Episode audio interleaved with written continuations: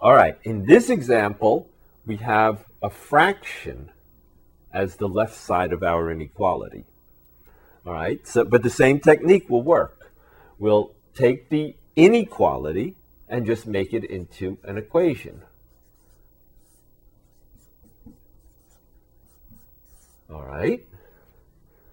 But this time, we have both things to worry about.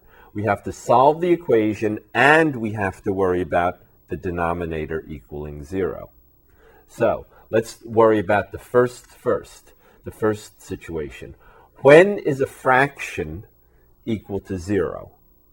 A fraction is equal to zero. Well, look, if you had zero halves, right? Zero halves is equal to zero. Yes?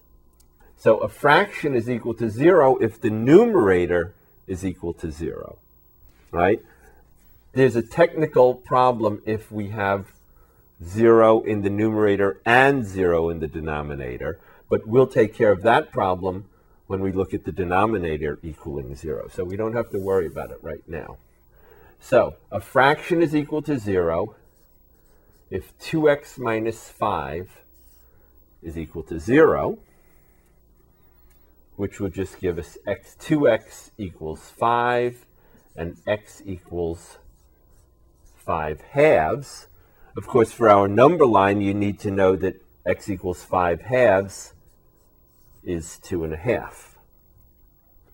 All right. We also have to worry about our denominator equaling 0. So if x plus 3 is equal to 0, we get an additional value to worry about of x equals negative 3. All right, time to bring out the number line. And on our number line, we have to put both situations. All right, so our two situations are x is equal to negative 3 and x is equal to 5 halves, which is 2 and a half. All right? If x is 5 halves, the left side of the inequality is equal to 0. And we're looking at negative 3 because we have a 0 denominator. Okay, we're writing that as ND. All right, but now we're just going to test each of the intervals again. This time we still have three intervals. All right, okay, so if we choose a value of x in the first interval, well, you want to pick? Well, I'll pick. x is negative 4. So if x is negative 4, right? Then we get what for our inequality? 2 times negative 4 minus 5 over negative 4 plus 3, we're comparing to 0. And we have what? Negative 8 minus 5 over negative 1 is what? Negative 13 over negative 1 which is 13. And 13 compared to 0, well, any positive number is greater than 0. So we have 13 is greater than 0. If we choose a number in the second interval, I'll choose 0 because 0 always gives easy arithmetic. So for the second interval, if we have x is 0, we'll have 2 times 0 minus 5 over 0 plus 3 compares how to 0. And 2 times 0 is 0, minus 5 is negative 5 over 3. This is a negative number. Any negative is less than 0. So we have less than for the second region.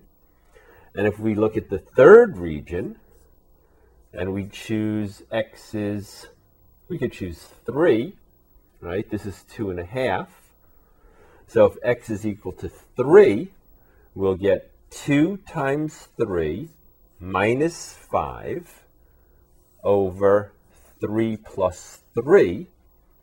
And that's what? 6 minus 5 over 6 is 1 sixth. And 1 sixth is positive. And again, a positive is greater than 0. So we have greater than. All right. And so our intervals are first interval, the left side is greater than the right side. Second interval, the left side is less than the right side. And the third interval, the left side is less than the interval. We wanted what? Less than or equal. All right. So what, what's our answer? Well, here's less than. Here's equal to 0. We don't get this end because the, the whole left side doesn't exist if x is equal to negative 3. So our answer we could write as x is greater than negative 3, less than or equal to 5 halves. All right? And we could also write that in our interval notation a round bracket because negative 3 is not part of the answer, to 5 halves, and 5 halves is part of the answer. So we have, again, a round bracket, a round parentheses, if that value is not included in the answer, and we have a square bracket if that number is included in the answer.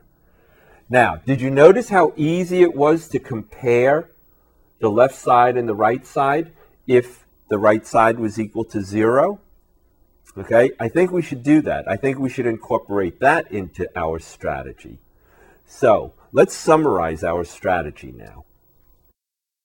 Step one, rewrite the inequality so that the expression involving x is on one side of the inequality symbol and the number 0 is on the other side of the inequality symbol. Step 2.